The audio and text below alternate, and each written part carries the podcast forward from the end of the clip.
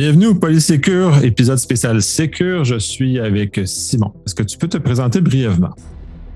Oui, bien sûr. Donc, euh, ben, Simon Marchand, je suis le, chef de la prévention de la fraude chez, euh, chez Nuance Communication.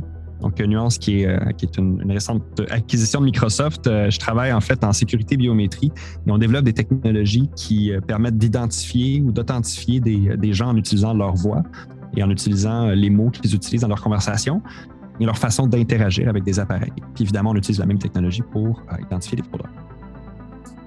Ben, c'est effectivement très intéressant. Justement, tu es venu nous parler de cette technologie-là au Secure. on ne reparlera pas exactement de ta présentation parce que ce n'est pas l'objectif. On ne veut pas remplacer la, présentation elle-même. On va poser une série de questions qui sont en rapport avec, ces différents éléments-là. Euh, puis des notes, euh, moi, j'ai pris par, rapport, euh, par rapport à tout ça. puis un, des points que j'aime commencer, ça va, on va vraiment avec le deepfake, qui est une préoccupation quand même assez importante, parce qu'on l'a vu avec Zelensky, ça a été utilisé des éléments comme ça lui, c'était un peu, un peu russe de la façon que ça a été fait, donc c'était évident, même pour l'humain. Mais il y a quand même des capacités maintenant beaucoup plus sophistiquées de, tromper la voix, puis à dans quelle mesure ces technologies réussissent à, venir euh, repérer ce que l'oreille n'est pas capable de repérer. Ben, c'est sûr que quand on, présente un deepfake ou un, ou un deep voice, l'un et l'autre, c'est un peu la même situation, euh, à un algorithme qui est conçu pour ça. Euh, les algorithmes vont le détecter. Ils vont le détecter très, très rapidement, même avec, très peu d'audio. Dans notre cas, quelques secondes, par exemple. Euh, euh, justement parce que les algorithmes qui servent à générer des deep voice, ils sont faits pour être crédibles à l'oreille humaine, mais ils ne sont pas nécessairement conçus pour battre des algorithmes de biométrie vocale. Donc, effectivement, dans le cas de Zelensky, c'était un peu rustre, ça paraissait. il y a eu des cas où on a eu des, des deepfakes, des deep voice qui étaient bien meilleure qualité. Euh, et justement, à l'oreille humaine, on commençait à y croire. Mais euh, dès qu'on essaie de le présenter à un, engin de détection qui est fait pour authentifier la voix, euh, dans ce cas-là, il se passe deux choses. Un, la voix n'est pas assez bonne pour passer pour une voix légitime. Puis deuxièmement, on détecte que c'est une voix de synthèse. il y a quand même des artefacts qui, même si on ne les perçoit pas à l'oreille, viennent indiquer qu'effectivement, c'est une voix de synthèse, que ce soit des artefacts d'enregistrement ou de, la synthèse vocale elle-même. Donc, habituellement, euh, on, tend à dire que ce n'est pas une technologie qui, menace nos grandes organisations euh, pour, le commun des mortels. Plutôt une technologie qui va être utilisée par des acteurs étrangers avec des, mauvaises intentions. Justement, tu parles d'enregistrement. J'imagine que cette technologie est capable de détecter les enregistrements. Disons, si j'enregistre une personne, je fais juste rejouer des, euh, des bouts, ça va être capable d'attraper ces éléments-là aussi. Oui, effectivement. Donc, il y, a, énormément en fait d'aspects qu'on va aller chercher dans la voix. Hein. La, biométrie vocale, c'est est-ce que c'est la voix de la bonne personne? Euh, la voix de synthèse, donc est-ce que c'est une voix qui a été synthétisée ou qui est masquée par euh, des altérations électroniques? On va aller détecter les enregistrements. Donc, est-ce que c'est quelque chose qu'on a entendu par le passé ou est-ce que j'ai des artefacts d'enregistrement qui me permettent de déterminer que c'est le cas?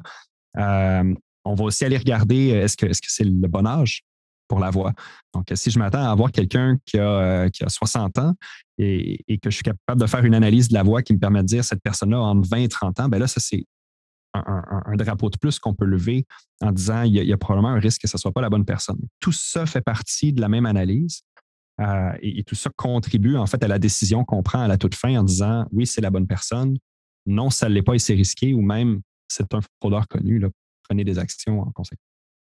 Dans le cas des fraudeurs connus, ça, il y avait un registre soit euh, local à l'entreprise qui est disponible justement pour euh, limiter ce genre de choses-là. Ça, c'est une chose. Mais à ce moment-là, là, tu dis qu'il y a plusieurs caractéristiques. On est capable de voir l'âge ces informations-là. Est-ce que ces informations-là sont disponibles aux clients aussi ou c'est vraiment juste dans la boîte noire qui est faite, puis à la fin, il est juste oui ou non qui est, disponible aux choses? Parce que c'est quand même, quand même puissant ce, que, ce qui est mentionné. Là? Oui, en fait, nous, ben, quand on dit client, on parle donc des, entreprises qui vont se procurer nos technologies. Euh, on a décidé par design de ne pas avoir de boîte noire. Donc, chaque aspect qui entre dans la décision finale est disponible pour les analystes, pour les utilisateurs. Si ce qui a contribué à dire que c'était un appel à risque, c'était euh, l'âge qui ne semblait pas être le bon, on va indiquer que c'est ça. Euh, on rend un score final, on va rendre une décision qui est authentique, mismatch ou fraude, mais on va toujours être capable d'expliquer pourquoi on en est arrivé à ces euh, conclusions-là, justement parce qu'on on, préfère avoir cette approche de boîte de verre où les, dizaines de, paramètres qui sont pris en considération sont présentés. à l'opposé d'autres façon de concevoir. Puis après ça, c'est une question philosophique d'école de pensée où il va avoir une approche boîte noire. Mais je pense que quand on joue avec la biométrie, donc avec ce que les gens sont, avec ce qu'on est, de, ce qui fait de nous les humains qu'on est, je, pense qu'on a cette responsabilité-là d'être beaucoup plus transparent dans notre approche euh, que dans d'autres méthodes d'authentification qu'on a vues dans les dernières années, par exemple. Ouais, ben, j'irais même un peu plus loin, puis de façon éthique, comme il y a beaucoup de, de, machine learning qui est associé à ce, ce genre de technologie-là, le fait que ça soit transparent comme ça vient réduire le, risque que les gens se fient de façon aveugle à la machine et qu'il soit toujours quand même un libre arbitre malgré tout. Moi, je trouve ça fondamental, puis c'est malheureusement pas très présent dans la conversation publique, en tout cas présentement, à quel point on doit, on doit, on doit savoir pourquoi la machine a pris la décision. Oui, puis, puis la machine ne doit pas se substituer à la décision finale. ça, je pense que c'est très important. Nous, au final, quand on, signale, par exemple, un risque de fraude pour X, Y, Z raison, on, ne prend jamais la décision finale. On le présente à un être humain qui va faire une enquête basée sur ce qu'on lui a fourni, mais qui va pouvoir étendre son enquête, contacter la victime, aller corroborer des faits et qui va prendre une décision finale. Donc, nous, on fournit un outil, mais je pense que c'est important que justement, quand on est pour refuser le service à quelqu'un, quand on est pour prendre des actions comme ça qui vont avoir un impact sur peut-être une personne légitime, euh, on a cette responsabilité-là de ne pas tout donner aveuglément à l'intelligence artificielle, mais plutôt d'offrir des outils pour aider à la prise de décision d'un expert, d'un analyste, d'un enquêteur. Super intéressant. Puis justement, que ce soit cette information-là soit fournie, ça, ça, ça vient nuancer d'ailleurs le jeu, de mots non, non voulu dans ce cas-ci, qui permet justement à la personne de, de l'analyse, peu importe, parce que là, c'est au-delà de tu parlais beaucoup du, volet bancaire, parce que ou du volet telco, qui sont les deux endroits qui la fraude est la plus présente. Donc, parce que c'est le but principal du produit, c'est vraiment de lutter contre la fraude. De ta ligne de service, c'est ça. Qui sert justement à, limiter les pertes et à aller attraper. Tu, as même l'exemple d'un criminel qui, par accumulation de, des fraudes qu'il a faites, qu'on était capable de relever tout le, chemin, ben là, c'est un cas suffisant pour amener une, action judiciaire face à cet individu-là qui vient euh, grappiller de l'argent un peu partout, parce qu'au au final, c'est nous qui payons. Oui, on finit toujours par payer, puis on, finit toujours individuellement comme, comme citoyen par en souffrir aussi, hein, parce qu'on est, obligé de vivre avec le stress, de savoir qu'on a été victime, que c'est une invasion de la vie privée. C'est mon identité qui est volée, qui est réutilisée. Maintenant, le volet fraude, le volet réduction des pertes, c'est ce qui me fait vivre. C'est un peu ça que j'ai fait depuis toujours. Mais un des autres bénéfices d'une technologie comme ça, c'est l'accessibilité à des services critiques. Euh, puis, je donne souvent l'exemple euh, pour les gouvernements qui ont dû offrir de, l'assurance emploi, des, des, des chèques d'aide pendant la COVID, puis tout ça ça peut être difficile pour des bonnes tranches de la population de se rendre en personne dans un bureau gouvernemental, de faire la file. On, pense aux aînés, qu'on pense aux personnes à mobilité réduite, aux personnes en, région éloignée. Mais quand on a des technologies de biométrie comme ça qui permettent d'être utilisées sur n'importe quel téléphone, pas besoin d'être un smartphone, ça peut être une vieille ligne filaire, on est en train aussi d'affecter l'accessibilité à des services critiques. On est en train de faciliter l'accès. On est en train de. Pensons à une personne qui, aurait des, euh, des dysfonctions exécutives, là, à qui on demande de trouvez-moi la ligne 125 de votre rapport d'impôt d'il y a deux ans. Ça devient vite angoissant, puis c'est un cauchemar, alors que si tout ce que ça me prend, c'est que la personne prononce son nom, parce que j'ai besoin de deux secondes d'audio, ben, on, facilite l'accès. Donc, oui, il y a la question réduction des pertes, qui est, un, driver quand même important, mais il y a toute la partie, en guillemets, expérience client, euh, facilitation de l'expérience, réduction de la friction et augmentation de l'accès à des services à distance. Oui, ben, le volet expérience client, pour moi, en tant que, client de, ces grandes compagnies-là, je, je, ne peux que bénéficier de ça mes, mes, fournisseurs ne l'ont pas. En tout cas, je n'ai pas été encore enrôlé dans leur service. Mais oui, ça va, je vais apprécier parce que ça enlève une friction, même si j'ai pas j'ai pas des problèmes qui, qui, font que ça, ça me nuit, mais ça mérite quand même de devoir euh, faire ce genre de choses-là. J'appelle ma barre, ils me demandent genre les bobettes que je portais il y a trois semaines. Puis, généralement, on s'en souvient pas de qu'est-ce qu'on a fait, puis quelle transaction j'ai faite il y a deux jours. C'est même désagréable pour une personne normale. C'est désagréable pour une personne normale, puis c'est jamais un obstacle pour un fraudeur. Parce que les fraudeurs, ils l'ont, cette information-là. Moi, ce que je dis souvent aux banques, c'est là, vous posez plein de questions parce que ça vous donne un, petit feeling d'être bien au chaud en sécurité, mais la réalité, c'est que le fraudeur, il a toutes les réponses devant lui. vous êtes en train d'irriter des millions de clients, puis celui qui veut passer va passer pareil. Euh, puis, on se fie beaucoup, encore malheureusement, à, l'agent qui prend l'appel, puis qui doit poser ces questions-là, qui s'est fait dire ça, c'est ta procédure, puis qui obtient les bonnes réponses. Mais après ça, on va aller le blâmer parfois parce qu'il n'a pas su reconnaître que c'était malgré tout pas la bonne personne. C'est aussi enlever un gros stress sur les épaules de gens qu'on engage pour régler des problèmes, mais envers qui on a une attente d'être des policiers hors pair ou des, inspecteurs qui peuvent déceler la, moindre anomalie dans un appel. Euh, il y a vraiment des bénéfices partout quand on se met à déployer ces technologies-là parce qu'on enlève le processus humain, on enlève la vulnérabilité de devoir prendre une décision, faire un, judgment call. Euh, ultimement, quand on va voir des organisations qui ont déployé ça depuis plusieurs années, ce qu'on se fait dire immédiatement, c'est jamais je retournerai en arrière. ça va aussi loin que de se faire dire parfois, pas partout, mais mon absentéisme a baissé. Parce que les gens sont moins stressés. Ils viennent pour faire ce pour qu'on les a engagés. du côté client, mais ben là, c'est écoute, j'appelle, bonjour, euh, j'ai une retenue sur mon chèque, je veux faire enlever ça. Pas de problème, on vous l'enlève. Pas de question de sécurité, justement, pas tous ces irritants-là. Euh, donc, c'est vraiment bénéfique là, de plusieurs angles. Oui, ben c'est comme l'amélioration des, euh, du UX. on en parle beaucoup au niveau de, des interfaces euh, web ou des applications, mais tout le restant, le volet humain a malheureusement été un peu abandonné euh, dans tout ça, mais c'est essentiel l'expérience client. Pour ça, surtout pour les, les grandes banques, au volume d'appels qu'ils doivent traiter, s'ils peuvent réduire, peuvent couper de cinq minutes parce qu'il n'y a pas de question de sécurité, le volume est, est bénéfique. Puis moi, mon expérience, elle est fantastique. Et en plus, je me ferais, Genre, l'assurance que je ne me ferais pas frauder en plus. Parce qu'effectivement, mes infos sont dans le dark web comme après tout, le monde. Là. On est, je vais aussi facile à frauder que quiconque. Là. oui, exactement. On a beau prendre toutes les mesures. Euh, je, veux dire, je, suis aussi vulnérable, même en connaissant la fraude. Je, pourrais devenir une victime. Puis c'est intéressant de, de, parler justement de, ces objectifs-là, de, de réduire le temps en fait que les gens passent avec les agents parce que beaucoup de banques, mais en fait beaucoup d'organisations, leur objectif c'est le self-service, hein, le service autonome. Mais c'est pas tout le monde qui peut aller faire ça en ligne ou généralement on peut faire toutes les mêmes transactions. Il y en a beaucoup qui veulent appeler. Puis justement l'intelligence artificielle qui est utilisée pour la biométrie, mais elle est très proche de l'intelligence artificielle qu'on utilise en reconnaissance du langage naturel. Quand on appelle, au lieu de, de se faire dire dites français, ben de pouvoir tout de suite parler en français en disant ben, j'appelle aujourd'hui parce que je veux transférer euh, des fonds. Pas de problème. Le fait d'avoir dit ça, on comprend mon intention. On vient de capturer ma voix, on sait que c'est moi. Donc, tout de suite, j'ai même pas besoin de parler à un agent. Euh, fait, quand on étend la conversation de la biométrie vers l'intelligence artificielle appliquée au langage plus largement, ben là, ça devient toute l'expérience de communication qui est simplifiée. On est capable de tout maintenir dans une conversation avec un, on va dire un robot, euh, mais, en gardant une conversation qui est naturelle, sans être obligé d'écouter un menu qui nous dit pour solde, dites solde, pour transfert, dites transfert.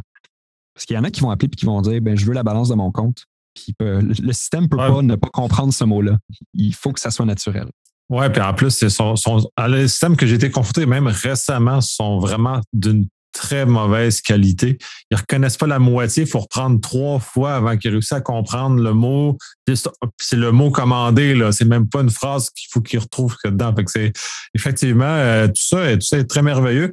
Euh, aussi fasciné parce que là, vous avez été acquis par Microsoft et j'imagine qu'il va y avoir des, retombées.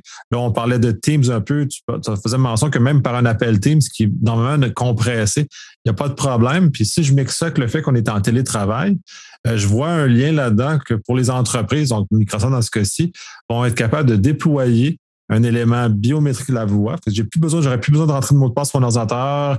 Euh, si mes enfants décident d'aller jouer dessus, ils ne seront pas capables parce qu'ils n'ont pas ma voix. Euh, puis tous ces éléments-là vont se mettre en œuvre pour faciliter comme employé mon expérience au travail en plus dans un contexte comme de télétravail, puis tout en augmentant la qualité, la mm-hmm. qualité de la sécurité pour l'employeur. Le, pour mais en télétravail, on est en étant même au-delà de la voix, en fait. On, va tomber dans ce qu'on appelle la biométrie comportementale, donc la manière qu'on a d'interagir avec un appareil. Moi, si je travaille à la maison, mais que je mets mon mot de passe sur un post-it sur mon écran, puis quelqu'un décide de l'utiliser, ben c'est le bon appareil, c'est les bons credentials. On n'a pas moyen de savoir que ce n'est pas la bonne personne. Par contre, si on a créé un profil avec ma manière de bouger la souris, de taper sur le clavier, Puis là, tout à coup, ça change. On est capable de verrouiller la session, d'envoyer une notification directement au téléphone en disant ben, on voit que la session est quelque chose de suspect. Euh, veuillez dire euh, ma voix confirme mon identité pour débarrer. Donc là, on utilise deux facteurs biométriques, mais même plus loin que ça. Là, on peut penser à du travail comme de la télémédecine, par exemple, où il y a des informations sensibles qui vont s'échanger. Ça pourrait être à travers une plateforme comme Teams. Mais moi, je veux m'assurer que je parle à mon docteur. Puis si ce n'est pas mon médecin traitant habituel, puis que c'est quelqu'un qui, m'est assigné pour une seule consultation, mais je veux être sûr que cette personne-là est autorisée à me parler, puis que ce n'est pas un coloc ou un membre de la famille. Donc, on est capable d'écouter la conversation, les deux côtés de la conversation, pour s'assurer que c'est le bon patient d'un côté et le bon professionnel de l'autre qui est autorisé à avoir cette conversation-là où vont s'échanger des informations sensibles. Donc là, on est vraiment capable d'aller au-delà de la simple question de cybersécurité qui était au centre de tout il y a deux ans quand on a tout passé en télétravail. Il a commencé à s'attaquer à l'autre euh, espèce de vulnérabilité qu'on est allé ouvrir, qui est, justement d'avoir des gens dans des environnements qui ne sont pas supervisés, où on ne peut pas les protéger contre eux-mêmes s'ils laissent traîner leur mot de passe, euh, puis où on ne peut pas vraiment vérifier que c'est la bonne personne parce qu'on n'a pas de carte d'accès pour pouvoir valider qui entre, qui sort. Euh, donc, donc, il y a cette manière-là, en fait, d'utiliser les mêmes technologies, les mêmes plateformes, mais pour différents cas d'usage. Dans le cas du travail à la maison, ça fait une énorme différence.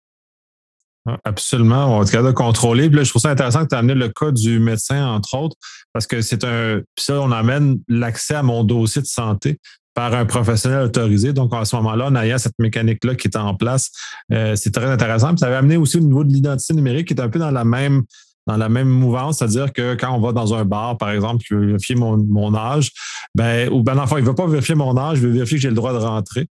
C'est d'utiliser ces mécaniques-là sans divulguer mon âge, sans divulguer ma date de naissance. Dans le fond, en, en divulguant rien, sauf le fait que la possession de, dans le téléphone qui prouve mon identité, qu'il y a un retour sur est-ce que j'ai le droit de rentrer? La réponse va être oui.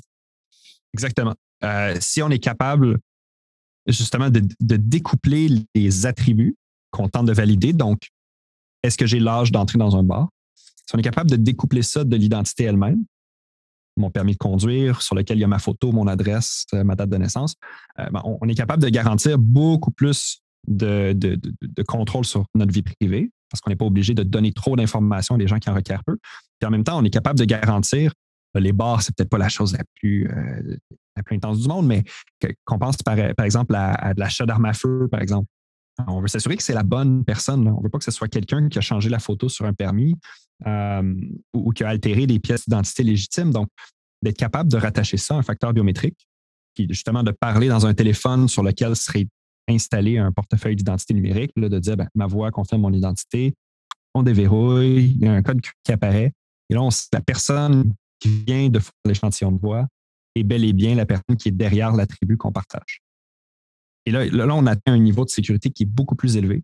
Comme je disais, on protège aussi la vie privée des individus, des citoyens, parce qu'on n'est pas obligé de partager des choses que les autres n'ont pas besoin de savoir. Donc, il y a vraiment des bénéfices des deux côtés. Euh, puis je pense qu'il est là, en fait, le futur de l'identité numérique. De simplement prendre notre permis de conduire puis le mettre sur un téléphone, ce n'est pas suffisant. Si on est capable d'enrichir nos identités, là, ça veut aussi dire que mon permis de conduire rattaché à mon portefeuille d'identité numérique, à ma voix, ça veut dire que si j'appelle pour mes impôts, si j'appelle pour euh, m'inscrire à l'université, faire une demande de bourse, un changement d'adresse, c'est toujours ma voix qui est utilisée. C'est la même clé, en fait, qui permet de rattacher mon identité à plusieurs canaux d'interaction à travers le gouvernement, par exemple, mais qui permettrait aussi d'être certain que si un compte bancaire est ouvert à mon nom, il est bel et bien ouvert par moi et pas par quelqu'un qui s'est procuré mon information sur le dark web. En ce moment, on n'est pas capable de faire ça. Si quelqu'un a volé mon info, il peut rentrer dans n'importe quelle banque, se faire passer pour moi, ouvrir des services, les obtenir, puis là, je vais devoir vivre avec les conséquences de, ces fraudes-là. Donc, je pense qu'il est là le futur. Le, futur, c'est nos identités vont se dématérialiser, on sait qu'on s'en va là, mais elles vont s'enrichir de l'information biométrique parce que justement, ça permet de garantir plus de sécurité, plus d'accessibilité, euh, puis, juste généralement parlant, une meilleure expérience quand on a à interagir avec différents organismes. Très intéressant. Tu as un point, puis ça va être la ma dernière question. Euh, cette information, plus que justement mon, mon, caractère biométrique de ma voix ne peut pas se changer, donc il est permanent. Euh, là, il y a une inquiétude chez beaucoup de gens en vie privée sur le fait que si cette information-là fuite, dans le fond, ma capacité, elle est perdue pour toujours parce que mon identité biométrique, elle est rendu dans la nature. Est-ce qu'il y a des mesures, des, éléments qui, viennent encadrer correctement ça, justement, pour euh, atténuer, voire éliminer cette, euh, capacité-là? Ben, c'est qu'on n'entrepose pas la voix, en fait. On n'entrepose pas l'élément biométrique, mais plutôt une représentation mathématique du modèle qu'on a créé à partir de la voix. Maintenant, si quelqu'un réussissait à voler ça, c'est pas comme un numéro d'assurance sociale où il suffit d'avoir le numéro d'assurance sociale, puis voilà, c'est la valeur de la pièce voler un modèle biométrique, c'est une série de 0 puis de 1 qui ne permettent pas de, de faire d'ingénierie inversée pour recréer une voix. À toutes les fois qu'on appelle subséquemment, on recrée un modèle à partir du nouvel appel et on les compare. Donc, il n'y a vraiment pas autant de risques à se faire voler une empreinte vocale. Puis, le même serait vrai pour une, représentation de notre empreinte digitale, par exemple, mais je prends l'empreinte vocale, donc c'est pas le même risque que de se faire voler euh, des informations plus traditionnelles, le courriel, l'adresse, le numéro de l'assurance sociale, de, permis de conduire, parce que ça, c'est des informations qui sont réutilisables. Le fraudeur qui vole mon empreinte vocale, il ne peut rien faire avec ça. Donc, on comprend les préoccupations, puis c'est bien d'avoir ces préoccupations-là, de se poser les questions, mais c'est vraiment pas la même nature d'information. Euh, puis au contraire, ça a juste moins de valeur pour un fraudeur d'essayer de voler ces infos-là, parce qu'il n'y a rien à faire avec. Très intéressant. Puis justement, ça vient probablement rassurer les gens euh, de PRP qui sont un peu plus, peut-être un peu plus nerveux de ce côté-là. Parce que justement, je, m'en, je savais un peu parce que je me suis informé autour pour la biométrie faciale, entre autres. Ben, c'est juste un, ensemble de données qui ne remettent pas de, on peut pas faire d'ingénierie inverse si on n'est pas capable de, retourner de l'autre côté. C'est pas, on n'a pas un plan de mon visage, on n'a pas un plan de ma voix pour, créer ce, genre de choses-là. Mais quand c'est bien fait. Puis je pense, pense que ça revient en fait à, à, une question qui est très importante alors qu'on entre justement dans cette ère de, numérisation des identités, c'est qui seront les partenaires technologiques avec lesquels nos gouvernements vont travailler? Euh, c'est bien d'encourager les, les, technologies émergentes, puis les startups et tout ça, mais il y a certains aspects où on doit s'assurer que certaines bonnes pratiques, puis une certaine expérience sont présentes pour être certain que ça ne soit pas fait tout croche. Quand on parle de biométrie, il y a eu un cas il y a, quelques années euh, d'une startup qui, qui entreposait l'image de l'empreinte digitale au lieu d'en faire une représentation. Et on se dit, nous, experts de la biométrie, mais comment ça se fait que des gens font encore ça aujourd'hui? il, y a malheureusement parfois de l'amateurisme. Donc, ça reste important que ces bonnes pratiques-là soient établies, suivies, mais alors qu'on approche justement le moment où notre biométrie fera partie de notre identité, il faudra s'assurer que les partenaires sélectionnés par nos gouvernements sont les bons. Euh, qui, s'assurer aussi que c'est des partenaires qui vont euh, faciliter l'utilisation de la technologie, mais sans revendre ces données-là. Ça aussi, c'est important. Hein. On ne veut pas quelqu'un qui surveille les interactions, mais vraiment quelqu'un qui va donner la technologie à un gouvernement pour en faire ce qu'il a besoin de faire. Euh, c'est beaucoup de questions à se poser. Ça, va générer des débats de société. Puis je pense que ça doit générer une conversation.